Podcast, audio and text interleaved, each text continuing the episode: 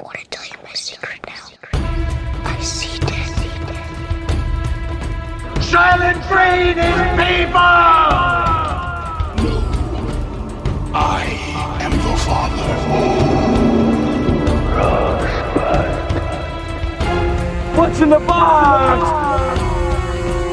You maniac! You blew it up! Damn you all to hell! Hello, and welcome to Slate's Spoiler Specials. I'm Karen Han, staff writer at Slate, and I'm joined by Dan Kois, writer and editor for Slate. Welcome, Dan. Thanks, Karen. I'm excited to be here. So today we're spoiling Soul, the new Pixar movie directed by Pete Docter and co-directed by Kemp Powers. We'll go over the general plot first. Uh, I think, as anyone who's seen the trailer knows, this focuses on a band teacher uh, named Joe, played by Jamie Foxx, who pretty much right after scoring the jazz gig of his life as part of the Dorothea Williams Quartet, uh, unfortunately falls through a manhole and dies slash falls into a coma and his soul goes into the great beyond. Um, Dan, do you want to talk a little bit about what he finds in the uh, quote unquote afterlife? Sure. Uh, the afterlife he finds is is not quite the afterlife he potentially has imagined. It's a very Pixarian invention uh, of a ramp leading to a sort of great whirl in the sky that suggests, well, there's Valhalla or heaven or whatever it is that you think you might be going to. But uh, Joe doesn't think he belongs there. And so he, instead of uh, peacefully making his way up the ramp toward the real afterlife, instead tries to escape and, in fact, wiggles his way out of the death that awaits him and ends up in what the movie refers to as the great before, a kind of interdimensional space in which people yet to be born, uh, souls yet to be born, gather to learn what kind of people they will eventually become before they are sent to Earth to be born. Uh, once he lands there, Joe, still on the run from the cosmic authorities who think he ought to be dead, ends up mentoring a lost soul who has spent millennia avoiding life on Earth, uh, trying to convince this soul that life is worth living while also trying to find his own way back to his body. I will say, though, um, in your description of part of the thing about what happens like when you die that giant ramp leading up to basically your end point is kind of scary because it's portrayed very much like like a bug zapper like a big lamp and as soon as the soul hits it it goes and the soul disappears which i was like right. that seems like d- dangerous isn't the right word for it because you're already dead, but it's like almost kind of mystic. like, oh, there goes your soul; right. it's snuffed out. Is it heaven you zap to, or is it just oblivion? Pixar cosmology does not make it clear. It does seem very much like oblivion. But so yeah, he ends up mentoring the soul number 22 who has not been able to find their spark. Like they have little kind of uh, almost Girl Scout or Boy Scout um, badge kind of cards um, that they have to f- completely fill in before they, they, they can go to Earth. And number 22 has just not been able to fill in the last thing, which is kind of the thing that gives you joie de vivre, or it sort of implies, um, known as your spark. And as number 22 tries to find their spark and Joe tries to get back to Earth, they kind of get to the movie's first big twist, which is not hinted at in any of the promotional materials, which is that they do end up back on Earth, but not in their right bodies. Correct. So uh, Joe manages to take number 22 with him in a dive straight back down toward his body, lying in a hospital. Um, when the two souls arrive at that body, there's a therapy cat sitting on coma Joe's lap. And Joe ends up in the body of the therapy cat, and number 22 ends up in the body of Joe. So now they are in modern day New York with a previously untested human soul in an adult black man's body, while uh, an adult black man is in the body of a very neurotic cat. I feel like they mostly carry off that twist pretty well. They number 22 is voiced by Tina Fey and her voice is the one coming out of Joe's body as soon as that kind of soul swap happens, but it's they do occasionally switch back um, every now and then to show what other characters are seeing, which is Joe talking normally, occasionally interspersed with a cat meowing at him very very kind of um, very vehemently very plaintively. Yeah. Um, yeah, and of course, what's happening with Joe's body, the what seems odd to the people who know him as he wanders around New York, is that he is occupied by a soul who's never been a human before, who, for example, has never walked or used a telephone or had a haircut or eaten pizza in one of the movie's most evocative Mhm. scenes. And the the journey that number 22 is going through is that this soul it's not only that the soul has never quite found their spark, it's that they've completely given up on the idea of ever being human. And in fact has become pretty recalcitrant about the idea of ever leaving the great before. And this number 22 has no interest at this point in ever becoming human. It's just a lot easier to just sit on their butt and watch like Great Beyond HBO and not do anything. And the movie has all these flashbacks of the many, many uh, A plus famous mentors who over history have tried to convince number 22 that life on earth is worth living. Uh, and they've all completely failed. So we get, you know, shots of number 22 driving Mother Teresa crazy or making Gandhi snap because number 22 is just that mischievous and annoying that even the great thinkers of history could not convince number 22 that life is worth living. hmm And it ends up being that just like experiencing life on Earth, as you um, were mentioning, is is what kind of pushes number twenty two towards deciding that maybe they do want to live a life. Like everything that they're experiencing they establish when they're in the great before that the the pre-souls as they were don't have any sense of smell don't have any sense of taste can't really enjoy more tactile or, or sensory things. But as soon as she comes to earth and is in joe's body she suddenly can smell the city she can feel wind and she can again taste pizza. And that's kind of what starts to give her a joy for life There's a, a bunch of other twists, of course. This is a Pixar movie, so it's going to go a lot of directions before it gets to the you know the heartwarming conclusion. Um, Joe and 22 are found eventually by this interdimensional functionary, this abac, this number cruncher, who's been hunting them because they know that a soul that was supposed to be zapped into the afterlife was not. They're brought back into the great before. Um, 22 finds their spark, but Joe ends up making his way back to Earth and into his own body finally, leaving 22 in the dust. And Joe finally gets to play the gig, the jazz gig he's been waiting for all his life with a fabulous group of musicians who truly understand his talent. It's exactly the triumph he hopes it will be, but yet he's left unfulfilled. He realizes that something is missing. And he comes to learn that 22 has become a lost soul. And there's this whole very evocative landscape in the great before where lost souls live, souls who have sort of who either are on earth or are not on earth but have become stuck in their heads in some way obsessed with some particular thing and unable to shake themselves free of it. It's a evocative if slightly vague image that the movie doesn't 100% fully explain. Uh, it's also really scary. Yeah it's scary um, but there's like it's like a mix of mental illness and not understanding your reason to be on earth.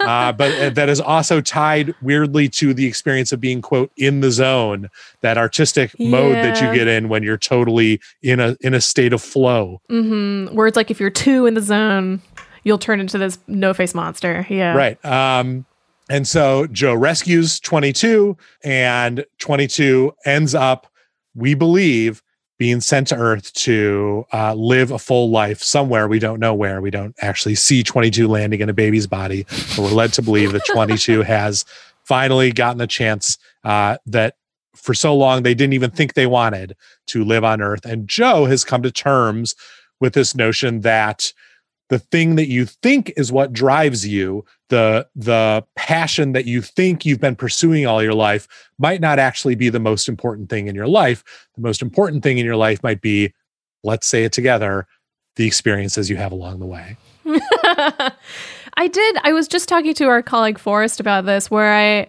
I thought like they they came to that realization almost too late in the game because they he spends so much of the movie being like, oh, because I wasn't a jazz musician, my life on Earth was meaningless, like because I was doing this, and like the the idea that having a day job is somehow like dishonorable isn't quite the right word, but like otherwise a drag or something that kind of demeans you, and they Right. kind of they buy into that for so long just because that is what Joe believes for so long that I felt like the twist at the end almost doesn't really recover from it. Because the ultimate message is nice, but yeah, his job is really dispiriting right? He's a a high school band teacher and you know his most of his students are barely paying attention uh, or not that committed to it.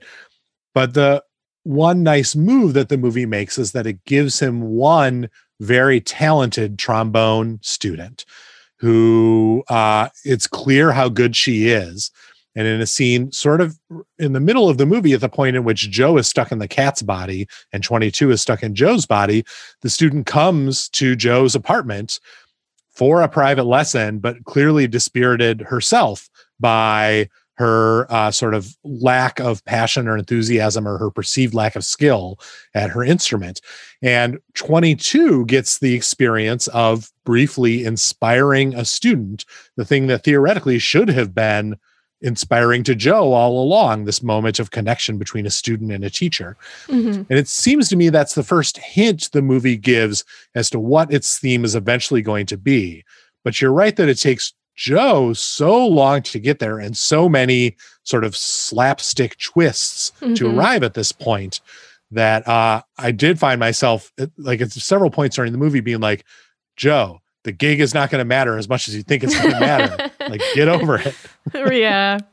Um, I also did want to mention there's a point that you made in your excellent review on slate.com, which anyone can read right now, um, about the direction of the film, especially as it hits the first twist that we discussed, where Joe is kind of sort of teaching number 22 to enjoy life, where it almost turns into the kind of magical black person trope. And I was hoping yes. you could talk a little bit about how the movie goes in that direction. It's a weird, the whole, the movie's entire treatment of race, I think, is fascinating and a little bit fraught in part because of its corporate parents' relationship with race over mm-hmm. the years. Uh, right. So this is the first Pixar movie uh, ever to have a black protagonist. Mm-hmm. And Pixar has, for its entire history, been run by a very small coterie of middle aged white men. Um, and to its credit, the company has tried to expand its palette in recent years and often very successfully. But it's it's always curious to me the the ways that it does it, and it's always worth investigating to me the ways that it tells those stories. And so in this movie, we have a story that's very dedicated to digging into very culturally particular aspects of black life in America. It's it's deeply interested in jazz. Mm-hmm. And it has an entire sequence, uh, a plot turning sequence set in a black barbershop. And in fact, it's that sequence in the black barbershop that seems to really be a turning point for 22 in experiencing a kind of joy in life on earth. But of course, 22 is voiced by Tina Fey, the whitest of white women. And um, it struck me as very odd that on a, a purely textual level, mm-hmm. you have a movie about a possibly dead and reincarnated slash magical in some way black character taking a white character to a black barbershop where that white mm-hmm. character discovers how great life really can be, like literally finds their spark. And you know, that's a trope that has gone through movies forever. And it's muddied by the very weird cosmological story that this movie is telling, but it's still a little bit weird. And it also stands in opposition, I think, to my eye, my white eye, very affectionate and authentically fun way it does portray all these touchstones of Black cultural life the jazz is handled wonderfully. The scene in the black barbershop is very funny and really reinvigorates a very familiar location that has been used in movie after movie. Mm-hmm. And obviously that's me saying that, so who the hell knows? but what this one thing this movie really left me hungry for is a lot of essays by black writers about how the movie handles race and how it reads to a black audience. I'm going to be really interested to see how black audiences respond to this movie. Mm-hmm. I did feel like to a certain degree, either somebody on the creative team was aware of it or trying to implicitly acknowledge it. And that number 22 says that the voice that they're using like they don't actually have a voice and they just choose they could sound like anybody and they right. they demonstrate this for Joe by having several different actors like do the lines, but ultimately chose a white woman's voice because they find that it's the best at annoying other people, which right, I right, thought was right. quite funny.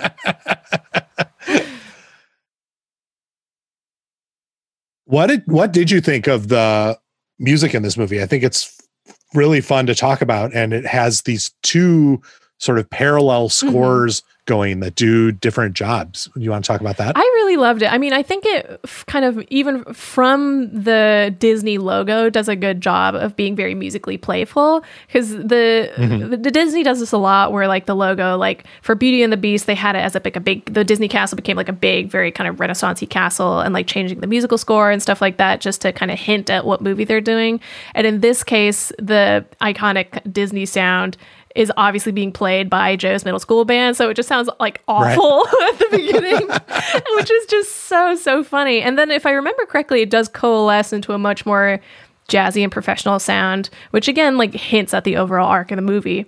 Um, and I, I thought that the two sides of the score, the kind of jazz aspect, which is ever present in Joe's life, as well as the kind of more electronic sound that we all know and love for, from Trent Reznor and Atticus Ross, that they mesh pretty well ultimately in the end. Also, it, it, is, I think, one of Reznor and Ross's kind of more pastel scores, if that makes sense. Like it's Yeah, very yeah. friendly and makes sense for the location that it's in because it's pre- predominantly like in the Great Beyond and Great Before um, scenes that that music is playing. Right. It's sort of it's a little spy, right? It's like or it remind you know, it reminded me of music for airports a little bit. It's Mhm. it's pastelli is a nice way to think of it. It is meant to be the music uh, it's meant to be unearthly and it's meant to be cosmic uh, and soothing in some way because uh, it's meant to sort of counteract the anxiety, the extreme anxiety that Joe's going through when he lands in these places, and to comedically count, to offer a comedic counterpoint to his desperate attempt to escape Mhm. from the the bug zapper that awaits him. um, and then the jazz is, I thought, just very good. I mean, it's it's. I think that anyone who is a scholar of jazz, I'm sure, will be like, well, that's not what this ensemble would be playing in a club in New York. It's very mainstream jazz and obviously palatable to a wide audience, but the Mhm. movie does, and Jon Batiste's jazz score does reward virtuosity and portray virtuosity in ways that I really love. There's this female band leader who wails on the saxophone. Mhm. Um, there's Joe on the piano. There's Joe's former student on the drums, and each one of them gets a showcase moment. Uh, and the movie does something with animation that I've never really seen a movie pull off before. And in fact, most live action movies can't pull off either, which is just that the the music being played clearly and carefully uh, corresponds to what the performers are doing on their instruments, right? The the Joe's fingers on the keys are playing what we are hearing at any given moment. Mhm. Uh, the the uh, Dorothea's fingers on the keys of her saxophone are playing what we're hearing at every, any given moment. The drums match up, and I can't even imagine the like level of work it took for Pixar animators to pull that off. It must have taken forever, but it's very rewarding, and it contributes to this sense that the jazz in this movie is as alive for us, the audience, as it is for Joe, the guy who loves it the most and who spends much of his life and afterlife trying to convince people how much it matters and how important it is to him. Mhm. Um, I think they also take visually representing just how wonderful this music is a, tep- a step further as when Joe like gets in the zone when he's playing it turns into this very it's it's kind of like when in Ratatouille um, Remy. I almost just called him Ratatouille again because I'm so used to doing that. Um, but when Remy the rat um, eats something and the flavors kind of just pop up in a sort of synesthesia kind of way the same thing happens here like when Joe's playing music and it, it like lifts him into this world that sort of looks like like the punch drunk love intro it's just a, a wash of colors that sort of mellow out and change depending on what he's playing and it's it's really really beautiful Yeah, I really like that a lot, you- despite the fact that I didn't exactly understand what being in the zone has to do with being an obsessed lost soul. um, but I really loved both the scores of this. Mhm. And one thing I love about them is how they both represent stretches for Pixar specifically and for animated movies more generally. Mhm. Like, you know, Pixar has had a very particular kind of score forever that is, you know, best understood for most people as, you know, think of Michael Giacchino's score for Up. Iconic. Like it's sprightly and it's emotional and uh and it sounds a certain way, but both sides of the music in this movie sound very different from that Mhm. and they they're just right for what they're trying to do. I was thinking about innovation, I guess, in terms of the animation too, just because I felt like all the scenes in The Great Before and Great Beyond are so just eye popping and stunning. And especially um, with Terry, the soul counter, and the Jerry, all the soul counselors, they're. They, they look like doodles that somehow move um, like they're all just kind of composed out of one line rather than being a, a solid figure. And the way that they move is so fluid and kind of unimaginable. Like i don't know how you would come up with that. And everything is so incredible to look at in the great before that when they return to earth it's almost disappointing. Like it's everything is obviously incredibly beautifully animated but it's not it doesn't feel like they're necessarily doing anything new um, on earth in a way that feels particularly innovative if that makes sense No, I mean they're definitely just trying to make New York look like New York, which is not, which is something that plenty of movies and animated movies have done before, and Pixar's better at it than anyone else. so the pizza rat really looks like pizza rat. but uh, that's interesting about the Great Before. I actually was very turned off by the design of the Great Before and, Just all and of the ramp to the Great Beyond. I loved Jerry okay the Jerry's and Terry. I Mhm. love that design, which, as you say, is I mean, it's it's like a Picasso sketch come to life. Mhm. A two dimensional single line that can move and flow along X, Y, and Z axes in very interesting ways, and especially when uh, Terry ends up on Earth and his two dimensionality interacts with the three dimensionality of those environments. That's really fun. But I found the like the like ramp and the bug zapper and then the floofy clouds and the cute little blobs.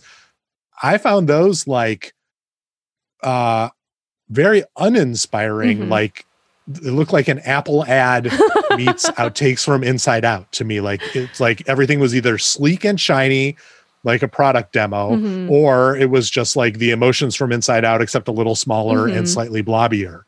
And it, and the and I think what sort of took me over the edge was the clouds, which seemed like the the most the simplest possible way to telegraph this is where babies are coming from from a studio that actually gave us the original this is where That's babies come from yeah. via stork's short film many Mhm. years ago and it's beautiful but i didn't love it i didn't that's not exactly right it's beautiful and i loved looking at it but that was one part of the movie that that did not feel to me like oh pixar has reinvented how i think about this thing Mhm. instead i felt like they gave me a platonically perfect version of the way i sort of already thought about this thing In my defense, I will say that I, I agree with you, and maybe I was being too broad. Like the Terry and Jerry's, absolutely love. The rest of it did feel kind of like the ideal of an illumination, like Horton Hears a Who movie. yeah yeah yeah yeah That's But yeah, the Terry and Jerry's are really great, and I think they're very fun inventions and characters. So, Mhm. um,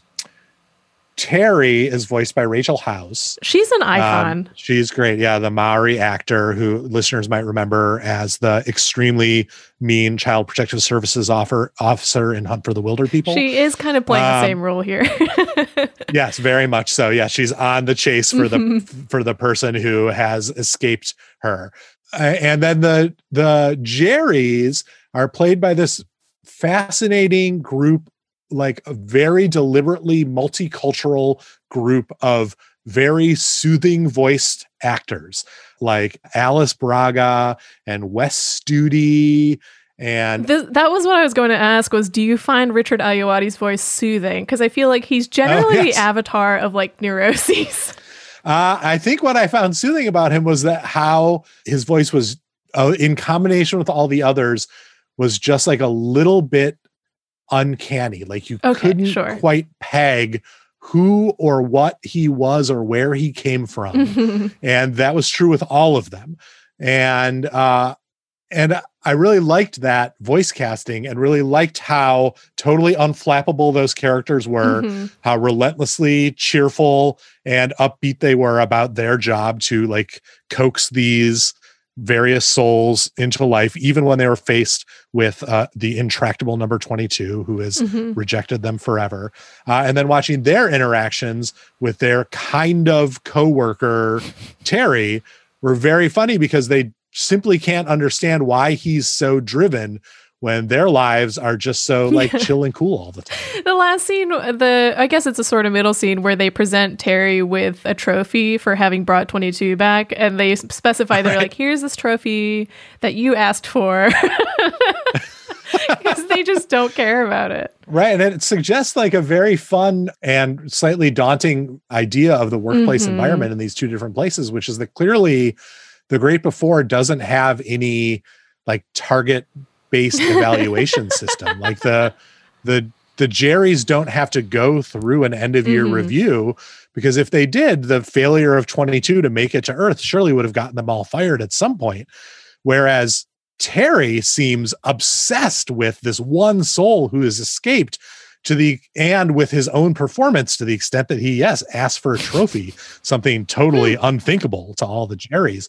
And so i'm so curious uh, as to what is the overarching intelligence over these two places that uh that runs one place so differently from the other. It's uh you know what kind of god allows her two separate establishments to be run along totally different management consultant lines Yeah, I, I feel maybe we're getting too deep into the Great Before lore, but I also did wonder when when Joe is first welcomed by um, one of the Jerrys. She's like, uh, "Welcome to the You seminar. It's now called that because of rebranding." And I was like, "What rebranding?" Like, what are you talking Rebranding to about? who? Yeah, like who no one knows it exists that, and also like who? Wh- what's the demographic that you're like testing this on? Like, who actually cares Right. about this? Uh, what was it before? How many times have they rebranded it? Like, is there a focus group? Who knows? It's a great set of questions. Another, and I don't think we can get too deep into the lore. uh, another question I had was it turns out it's really easy to escape off the ramp to the Mhm. afterlife. How is it possible that Joe is the first person who ever didn't want to die? yeah, I, I, especially again when you see that it's a giant bug zapper. I can't imagine that he's a first. I mean, maybe Ter- that's why Terry is so on the warpath about it because they've had to deal with 'Cause it so much of all the time. Yeah. I will say one of the movie's funniest scenes is when Terry is on Earth and accidentally nabs Joe's friend instead of Joe, and you see his soul just like pop out of his body as she kind of throws him into another dimension. And then she has to put him back. Ow, yeah, it's whoops. so good. Sorry. Um, we should talk a little bit more, I think, about the other voice performances because obviously the two big names, Jamie Foxx and Tina Fey, um, I think they're both doing pretty good. Nothing, maybe not as notable, maybe as some of the other Pixar big big Pixar performances. What do you think? Yeah, I agree. They're totally serviceable. Tina Fey is, is exactly as funny as you think that she is. Jamie Foxx is totally fine. Sorry. Sorry, that's not that came No, out mean. I yeah, I almost did a spit take because the line "She's as funny as you think she is" is so damn. I meant as you expect her to be, but sure. yeah, also as you Yeah. think she is. Um, yeah, I mean, which it's not wrong. If you think Tina Mhm. Fey is funny, you will think she is funny Yeah. in this movie. If you find Tina Fey annoying, you will find her annoying in this movie. Um, and Jamie Foxx seemed essentially anonymous to me. Like it is not that passionate of a performance. Um, and uh, and I agree with you that neither of these two performances are as idiosyncratic as what I think of as the best of Pixar performances. And often that idiosyncrasy comes from slightly less familiar voices in um in some of their lead characters. And so yeah, the the characters who really stuck out to me in this movie were the the ones who surprised me a little, more, like Terry and the Mhm. Jerrys, like hearing Questlove as Joe's student who's now become a drummer. Like that was a really welcome new voice to hear, like hearing Angela Bassett's voice as Dorothea, who I didn't peg right away, mostly because it's just been so long since I've heard her speak in anything.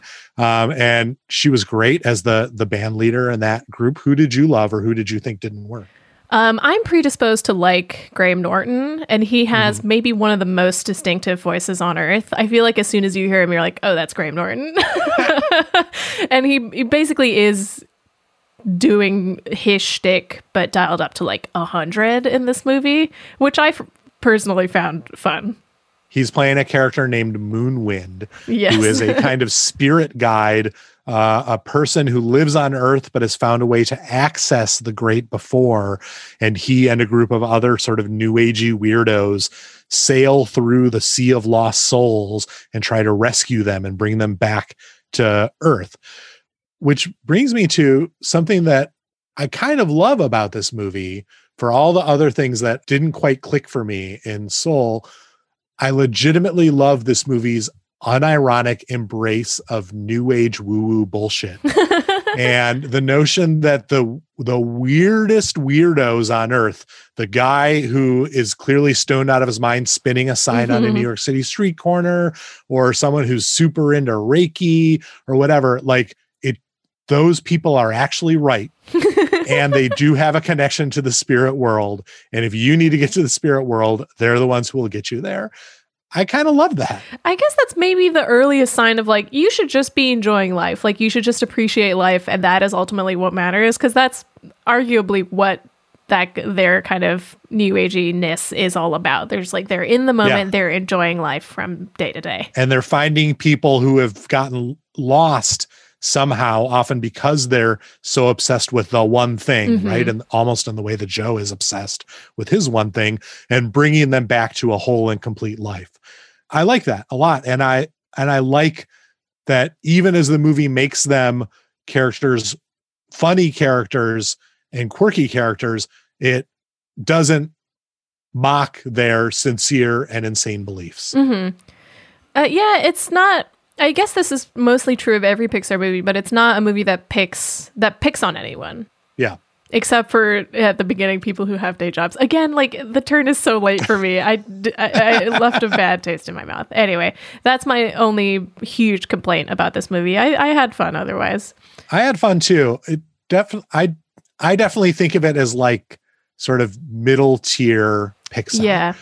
Um it just to me it seemed to be missing maybe it's because of this point that you identified about how late the the theoretically emotional turn comes in the movie but it really seemed to be missing the big emotional breakthrough that I feel like the best Pixar movies have where the you think the movie is about one thing but then there's not only a plot twist but a a huge turn in the way a character feels about something in their life and I think of things like WALL-E falling in love um, mm-hmm. or joy and inside out coming to realize uh, the role that sadness has to play in riley's life and pixar is good at making you cry not just because they're expert animators or they hire great voices and write sad scenes they're good at making you cry because you connect to those big emotional revelations that characters in their movies have and connect them to your own life and the slightly arcane argument of or maybe not even arcane but like obvious argument of well what's important in life isn't the thing that you think you're passionate about but just living it and enjoying it as a whole is like not mm-hmm. wrong but not a realization that strikes me particularly hard and i i don't know that it will strike many viewers particularly hard and so it's like that lack of a what i think of as like the emotional twist is what made yeah. this middle to lower tier Pixar for me. But what about you? I think you're totally right. Um, I I love that every Pixar movie has made me cry, including Cars, but this for some reason didn't hit me ever. Like I really enjoyed watching it, but I never got to the point where I was like, "Ooh, this is making me cry." Um, and I feel like they do try to hit that really emotional moment, as you were saying, when Joe finally goes back to give the Earth back to 22 and finds right. them as a lost soul, and has to confront the fact that he is part of the reason why they're now a lost soul because he was putting them down and telling him telling them that they weren't good enough basically to be Right. on earth which is a powerful moment but feels somewhat diminished by the fact that what they've built up as the emotional peak has already happened that being joe's performance with the jazz quartet and again th- how late the turn comes and the, the idea that there is still uh, there are still a few steps to go through after that occurs Right. like the timing is a little bit off um and diminishes the effect as a result And you're right that what what makes the difference, I think, is that the movie's clearly trying for that moment. And you see in the like story breakdowns where they were like, oh, this is our big moment. We figured it out. And there are Mhm. plenty of fantastic animated movies that don't even try for that, that are that in, that are going for a different vibe or a different kind of lesson or a different kind of spirit that are solely meant to be entertaining or adventuresome or whimsical and succeed 100% at what they do and i'm not i don't even necessarily think that's a lesser kind of movie as much as i love Mhm. bawling my eyes out at a pixar movie but when the movie so clearly believes itself to be building to a moment like this and then delivers it to you it sort of feels like the movie is then watching you being like ah did we get you are you crying yet and i wasn't and i just don't think many people will be Mm-hmm. And the conclusion is almost forgettable. Like it's so like it's so forgettable like, that i've uh, forgotten it what is the conclusion almost where it's Joe's just like now I will appreciate life every day, basically. like that's like that's it. Where I was like, oh okay, you know. Whereas like I don't know, I'm thinking of endings like Monsters Inc. where. It, Monsters Inc. is a perfect movie, Oh, yes, first of all, and also that ending the, when it ends on him opening that door again, it's perfect. I'm literally crying Yeah. right now thinking about it. But this, it's like, okay, I'm going to go live the rest of my life now, and probably not really going to retain that much of it. Which, again, I have to say, is not a knock against the craft. It's a pretty good movie. It's just like you will not probably rank this at the top of your Pixar Yes. list. And maybe the counter argument, maybe if we had Pete Docter in here right now, the counter argument would just be in a way that's kind of what the movie is about, right? Like the movie Mhm. is Oh, is about just embracing the totality of things instead of thinking that any one individual moment or achievement is going to change everything instantly. And in a way it is. Yet also the movie wants us to believe that this one moment has changed everything for Joe and will Mhm. transform the way he lives his life for the rest of his for the rest of his days. It's just that it transforms the way he's going to live his life into a more boring version of what he was doing before. I hmm. guess. But also that's great. Yeah. I don't know. I have one last point, which is the stuff about the Earth card and like finding your spark does bring into question a weird, like, what is their idea of predetermination mm-hmm. here? Like, are they suggesting that your life is sort of set out for you by saying that you have that dictates at least some of your personality? Right. There's this the whole scene where they, you know, the the various Jerrys just like at random pick a bunch of bouncing baby souls and send them into Mhm. a room with that makes them obstinate or whatever. Yeah. Uh, and so the movie definitely implies that via through its cosmology, you arrive on Earth as an infant already with a number of character traits set and unable to change, uh, which I think most parents wouldn't necessarily disagree with, right? Like we see that in our kids. We see that even as babies, they're stubborn or or you know open-minded or whimsical or pissed off or whatever. Um, Mhm. but it does yes suggest a certain kind of again overarching intelligence behind the whole thing that it has some kind of master plan being enacted by the various terrys and jerrys uh, and and I, i'm at a real loss as to what that master plan could be Yeah. I also feel like it almost doesn't really jive with the overall otherwise message of the movie. right which is the whatever your spark is it, it shouldn't be the only thing Right. And that you like your life is up to you to enjoy it, basically. right Um, yeah, that was my that was my last big, I guess, nitpick about this movie. Do you have any other things that you wanted to discuss? no i'm good i think we can bring it to a gentle close that was fun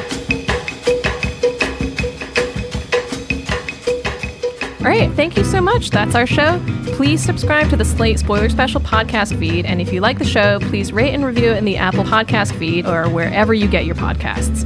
If you have suggestions for movies or TV shows that we should spoil, or if you have any other feedback that you'd like to share, please send it to spoilers at slate.com. Our producer is Morgan Flannery. For Dan Kois, I'm Karen Han. Thank you for listening.